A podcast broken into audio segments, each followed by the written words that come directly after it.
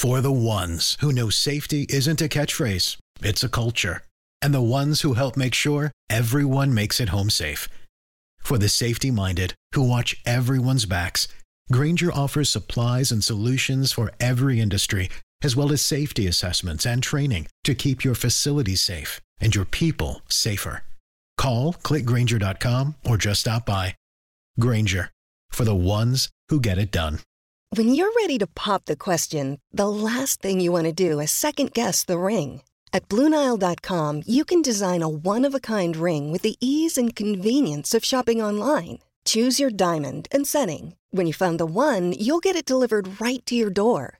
Go to Bluenile.com and use promo code POD to get $50 off your purchase of $500 or more. That's code POD at Bluenile.com for $50 off your purchase.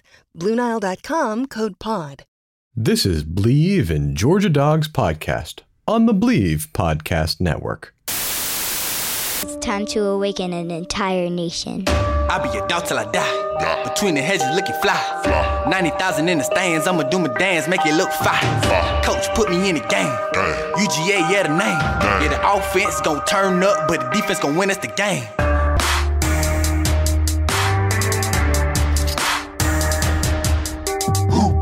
Here's your host, Corey Burton.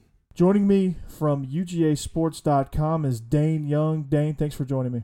Corey, my pleasure. Thanks for having me. Well, the the special part about Dane is we're going to have him on for actually a two part series. Uh, we're going to break down the Georgia offense, and then we're going to follow up and break down the Georgia defense. Uh, the two units couldn't be further apart at this point, um, so that's going to be a very exciting piece of content uh, for you guys. Um, so let's start with the offense, Dane. Um, 2019, let's just say it was frustrating. It was a mess. It was lofty expectations with little to no return. So James Coley, he's out. Todd Monken is in. What does he bring to the table? I mean, Todd Monken's got a wealth of experience at, at all levels of football, really. Um, he's been an NFL guy for uh, the last five or six years, uh, worked with Jameis Winston with the Tampa Bay Buccaneers, putting up big numbers. Uh, I would say his little era with the Cleveland Browns was a mess, but as we all know, most everything with the Cleveland Browns ends up being a little bit messy. Uh, going back to some college days when you're looking at him as a head coach at Southern Miss, uh, I mean, they put up some explosive numbers and really turned out some offensive talent from Hattiesburg, which is a little bit difficult to do. You're looking at Nick Mullens, who is an NFL quarterback. You're looking at Ito Smith, who's an NFL running back. Um, those are guys that he developed at Southern Miss. And then if you want to go before that, those Oklahoma State teams in the late 2000s uh, put up really big numbers. And so I think Georgia fans are hoping to see an offense similar to that. Right. So when when you when you look at percentages, people get wrapped up in percentages of run to pass, pass to run. You know, philosophy wise, you know what what is he going to do that's that separates himself from from everybody? Well, I think first he's got to separate himself from what's been at Georgia recently. And I think that's spreading the field out a little bit more, being willing to use some of the middle of the field that maybe Georgia has not used in recent years. Because, yeah, Georgia would use the sideline passes and Georgia would run kind of up the middle. But what do you do on those edges near the line of scrimmage, but then also those you know intermediate routes in the middle. You know, we we've seen that before at Georgia. A lot of people think that Georgia hasn't thrown over the middle in 20 years, but you you have to go back as far as back as like Michael Bennett, and that was his main route was just that slant across the middle. Georgia needs more of that to really challenge defenses. I think Monken's going to get there, but it's going to take a special quarterback to help that out. Well, speaking of quarterbacks, uh, it's been quite a busy offseason for that position at Georgia. Uh, Jake Fromm leaves early. Uh, then you have transfer Jamie Newman coming in from Wake Forest. Then you have another grad transfer that drops in from Southern Cal, JT Daniels. He may or may not be eligible. D'Wan Mathis gets cleared. They sign four-star Carson Beck, and then they got uh, 2021 prospect Brock Vandagriff, who arguably, depending on what publication you look at, is the number one quarterback in the in the country for that class. So, kind of how does that position shake out? Does does Newman run away with it? Does Daniels get eligible? Push him does Daniels have a redshirt season uh, available? How does that position play out? I think Jamie Newman absolutely runs away with it, and I, I, am as bullish on Jamie Newman as I think anyone can be. I think this guy's about to be in the Heisman conversation.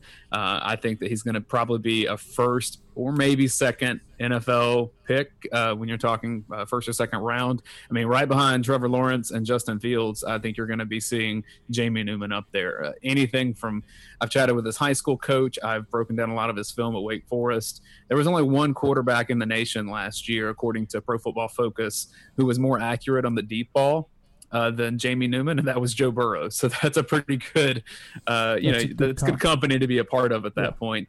Yeah, George Pickens to be one of his weapons. You had a wealth of running backs. I, I will say that it may hurt him a little bit that George is replacing as much as it is on the offensive line.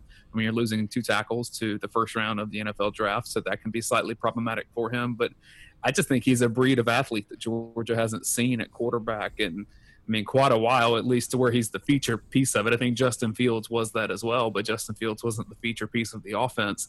I think Newman's there, and I think whether JT Daniels is eligible or not, I don't know if it matters as much other than if Newman were to get hurt. From what I saw of Daniels, and he went to college a year early and started as a true freshman, as an 18 year old in the in the Pac-12. Uh, he, from what I saw, he's not ready yet.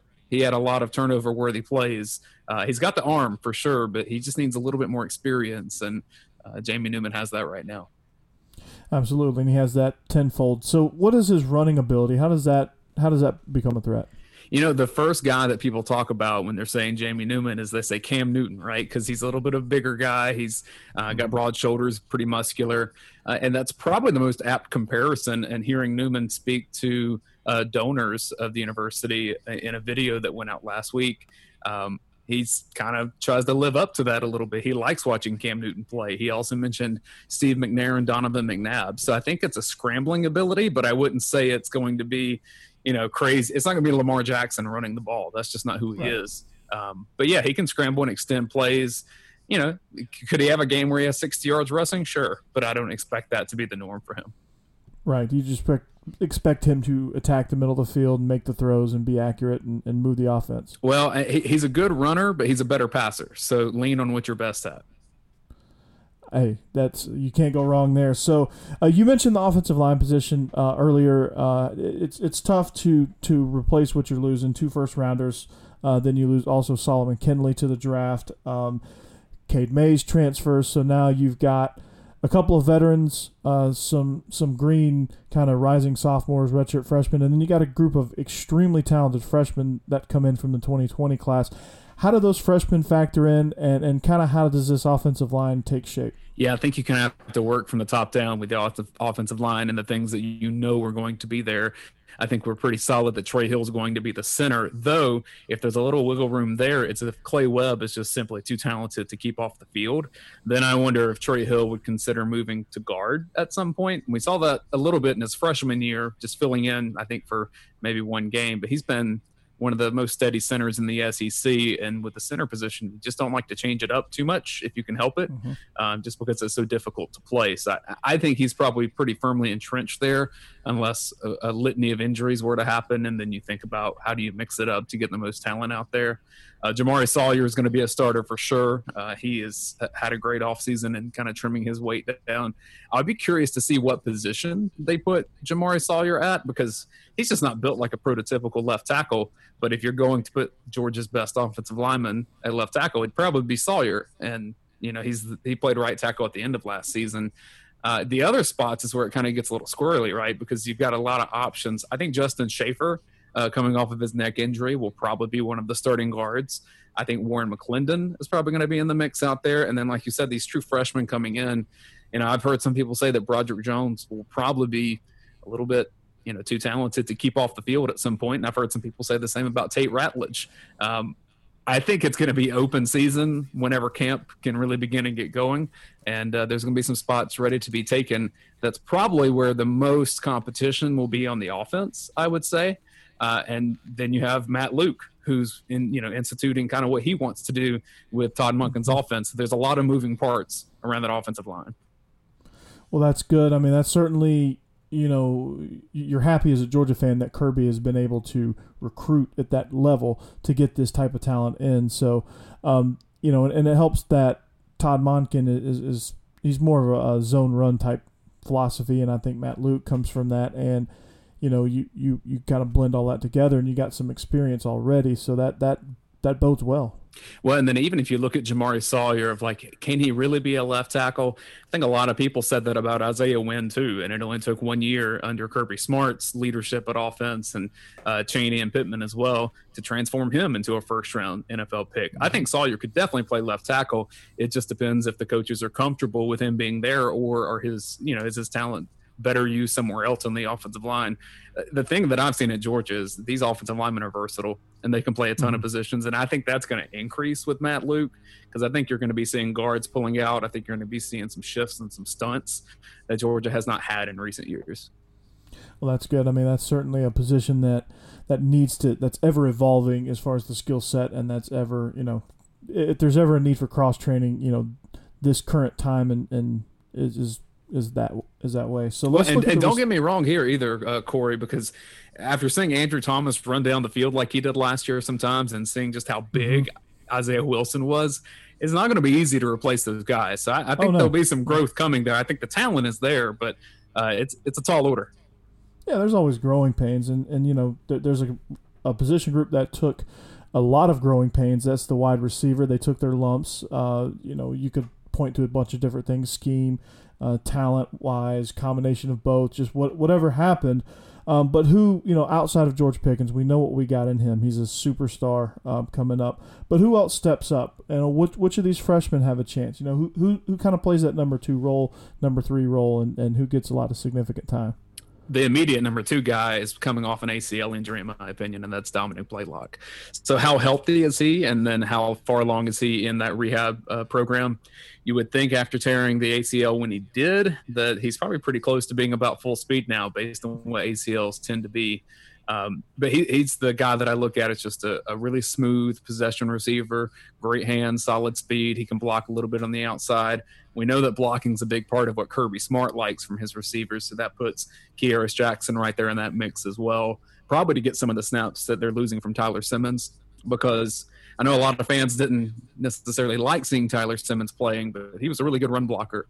And Georgia's losing a lot in the perimeter blocking in Charlie Woerner from tight end, and then uh, Tyler Simmons as well. So that's got to be replaced somewhere. I think Kearis Jackson gets some of that you know, these freshmen, there's going to be a lot of unknown there because they're going to be behind the eight ball a little bit, not having gone through the full spring practice and summer uh, like they normally would because of the pandemic. So I think you kind of lean on some of the natural skills. And I've heard Marcus Rosemy is, has got everything that you want from a receiver.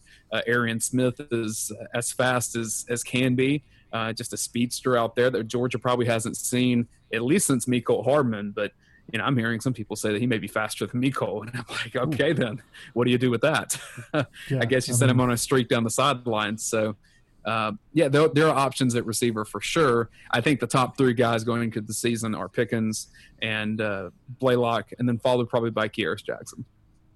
Well, that's good. I mean, there's you know there's some experience there, so there's there's some guys that can step in and, and not be completely lost in front of ninety five thousand people, and then these freshmen will kind of take over uh, do you see them kind of easing their way in as the season goes, or do you kind of see these three kind of locking in the lion's share of the of the that, reps? I think that's where Monken's offense gets really interesting, right? So how many receivers does he want on the field at the same time, and also understanding that in taking some of those receiver snaps, they're probably putting James Cook out there at sometimes for some of those snaps from from the edges and uh, maybe he's getting the jet sweep. That you know, we didn't even mention Demetrius Robertson, who is right. loaded with talent and loaded with speed. And now he has a lot of experience as well. Does he find some plays like he did at Cal um, in, in, the new Monken offense?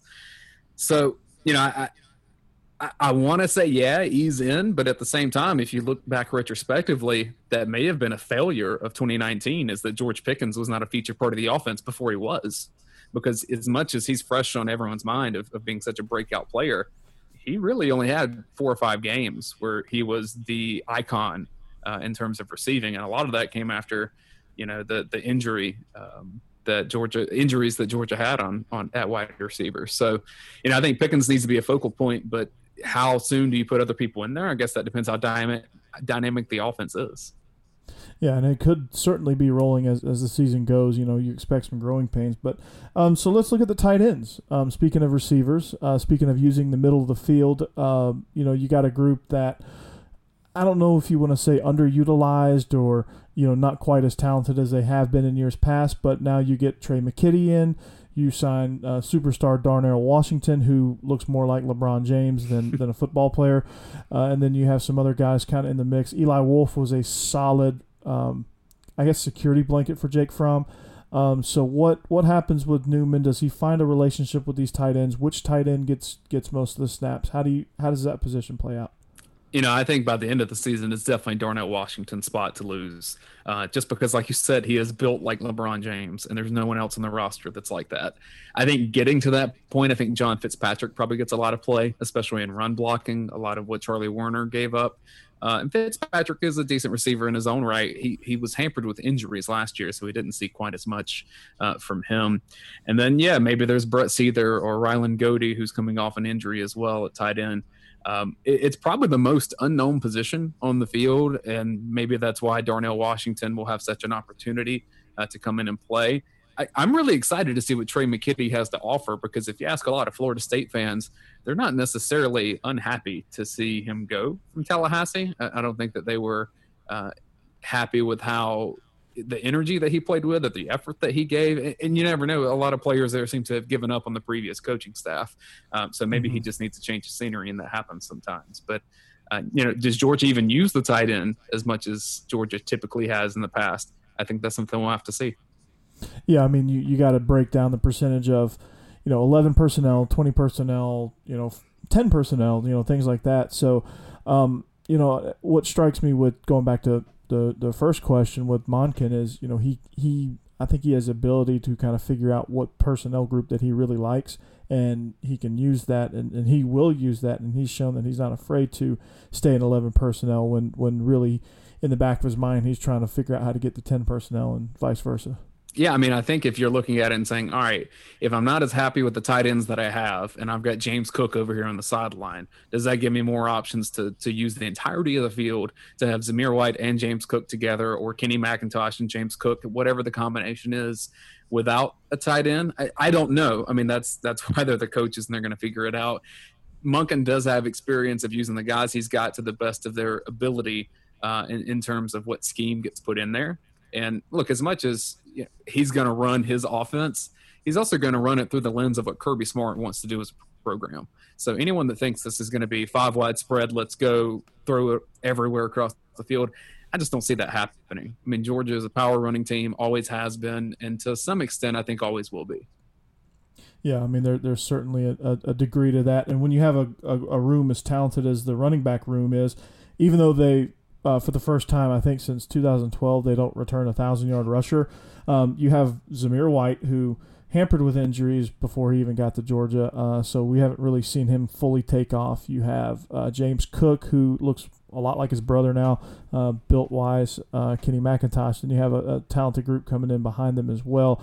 You know what what what plays out with that position? Kind of you know, let's break down the running backs. Who you know who's going to be the stud? Who's gonna who's gonna play the D'Andre Swift role, who's going to kind of play that Holyfield uh, role, and who's going to be kind of that closer at the end of the game. I mean, I think RB one is Zamir White. Probably we kind of saw that in the Sugar Bowl against Baylor, where he he got a lot of the tough yards. I wouldn't say anything was overly spectacular, but those tough yards are important, especially in moving mm-hmm. the chains, clock management, a lot of things that we know that Kirby Smart likes to do.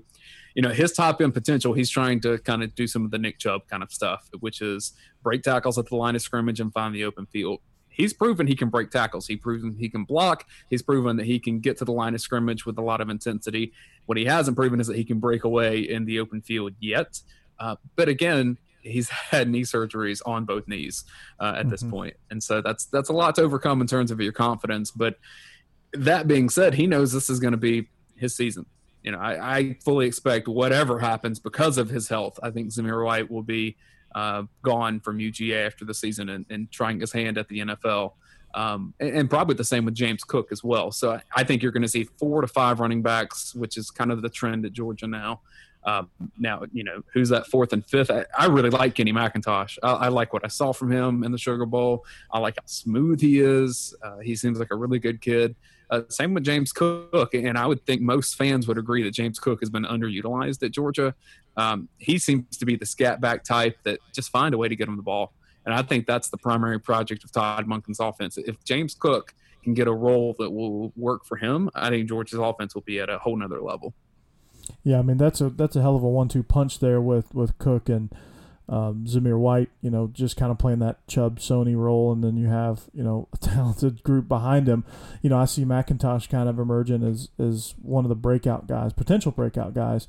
Um, James Cook certainly has that ability, but I think he's you know shown that he is one of the primary guys. So breakout may not be the most accurate term with James Cook, but you know I, I, that's kind of how I see it shaking out. Well, and then you look at the freshmen coming in too. I mean, Kendall Milton was one of the best players in, in high school football last year, coming from California, and I know he's got high expectations to get playing time immediately. And yeah, I just don't. We're not in an era of football now where you're going to see too many running backs redshirt, just because then you're limiting with you know you have them for two years and they're gone. It's one of the mm-hmm. the mismanagement uh, that I think Georgia had with Knowshon Moreno, if you want to go back in the day, that he spent an entire year lighting up the scout team when he could have been contributing on the field. Uh, but that was early on in kind of some of the the reshaped running back view across all of football, college and NFL. So that said, you know, a lot of people aren't talking about Daijun Edwards from Colquitt County, incoming true freshman. Really good pass catcher, solid blocker. Uh, again, just another smooth running back that Dell McGee loves. I think he's going to find his way onto the field. Now, is it in really big spots? Probably not, but you know, you have to really limit the carries for some of the upfront guys. So in these games where Georgia has a 30 point lead, yeah, let Daijun Edwards get five or six carries, sure. Does James Cook factor in special teams in the return game? You know, I would say I'm going to say no on punt for sure. If anything, he might get some kickoff uh, just because you can have a couple guys back there. I just think with the talent that Georgia has at wide receiver, you can kind of work one as a specialist a little bit better uh, and allow Cook to really focus on the offense. Now, look, we saw Sony Michel and even uh, Todd Gurley get back there and do it as well because, you know, if that's your best option, go for it. I, I just think, especially with Zamir White's injury history, do you really want to jeopardize a potential special teams injury with James Cook and then all of a sudden let's say both of those guys are out, or if Cook's got to be your lead guy, you get pretty thin at running back pretty quickly. And I know fans may not think that way, but you know Georgia had a team where you had uh, Todd Gurley, Nick Chubb, Sony Michel, and Keith Marshall, and I'm pretty sure it was Brendan Douglas that started a game. So once you get midway through the season, it happens quickly that your uh, depth, the attrition at running back, uh, can happen. So if he's the most dynamic guy, sure, I think they'll probably put him out there. But if there's anyone that's even remotely close, which I, I think that tends to be the case, uh, whether that be, you know, like I said earlier, if it's uh, Kearis Jackson can do it a little bit, or if you want to use a speedster like Arian Smith, if you trust him to catch the ball and not fumble it, I just think there are going to be other options. And I, I would shy away from him in special teams, but I'm not watching him in practice either. All right. So what you know, just kind of wrapping up the offense um, in a total um, package here. What what are kind of what are some things that you expect to see? What are some predictions that you have uh, numbers wise, production wise, things like that. It all starts with Jamie Newman to me, and then his relationship with Todd Monken and, and what happens from there. I, I, tend to think that at college football now, you have to have a dynamic quarterback that can run the RPOs, that can do the misdirections, that can keep the ball and run it, can extend plays, uh, really do everything that Joe Burrow completely mastered. And it almost helps when you're a graduate student because yeah, you're studying your master's degree, fine, but really you're taking that year to focus on football. And I think we've seen that with how Jamie Newman's working out. Uh, I just think that Georgia is going to be more dynamic offensively because they have a more dynamic quarterback than they've had previously, uh, in really all facets of the game. The fact that he can throw the deep ball with accuracy and the fact that he's more mobile, I just don't see how this offense can't be really I, I, would say drastically improved from 2019, uh, just because it's going to keep the defense guessing a little bit. Um, how they use the weapons will be interesting. As far as like points per game or yardage, it's tough to say on that, right? Because if Georgia's defense stays on the field a lot, that means Georgia's offense is not on the field a lot. So how does that counteract? If, if you look in total wins, I think Georgia cruises through the East and gets to Atlanta and probably has the rematch with Alabama, and then we go from there. I like it. I think a lot of Georgia fans will be uh, be on your side on that. So, um, if you want more for Dane, from Dane, uh, check him out, ugasports.com. Uh, one of the best online communities um, I've ever seen um, with surrounding a college team. They uh, the UGA sports staff does a tremendous job over there, starting with Dash, Radi, and and, and on down the line with uh, with Dane here and Jake and Trent and I think you guys got a, a whole other uh, army of people behind you guys even. Uh, so uh, check him out, Dane Young. Uh, go to UGA Sports. Uh, go to the dog vent. See kind of see the feedback of, of kind of what the fans are saying. They they I feel like they have a good pulse on the uh, even though they lose reality sometimes they have a good pulse on what's happening um, in college football and and especially with the Georgia program. So stay tuned for episode two. Uh, we talk about the defense. Dane, thanks for joining me. Yeah, thanks, Corey. All right, and that was Dane Young. I hope you enjoyed that episode on the offense. Please, please, please stay tuned for part two, uh, where we break down the defense. And as always, go dogs. This is the story of the one. As head of maintenance at a concert hall, he knows the show must always go on. That's why he works behind the scenes, ensuring every light is working, the HVAC is humming, and his facility shines. With Grainger's supplies and solutions for every challenge he faces, plus 24 7 customer support, his venue never misses a beat. Call quickgrainger.com or just stop by. Granger, for the ones who get it done. It's the Kia Summer Sticker Sales Event, so give your friends something to look at, like a B&B with an ocean view, an endless field of wildflowers, or a sunset that needs no filter. Make this a summer to share and save with a capable Kia SUV or powerful sedan. See your local Kia dealer or visit kia.com to learn more. Kia, movement that inspires. Call 800 334 Kia for details. Always drive safely. Sale applies to purchase of specially tagged 2024 vehicles only. Quantities are limited. Must take delivery by 7824.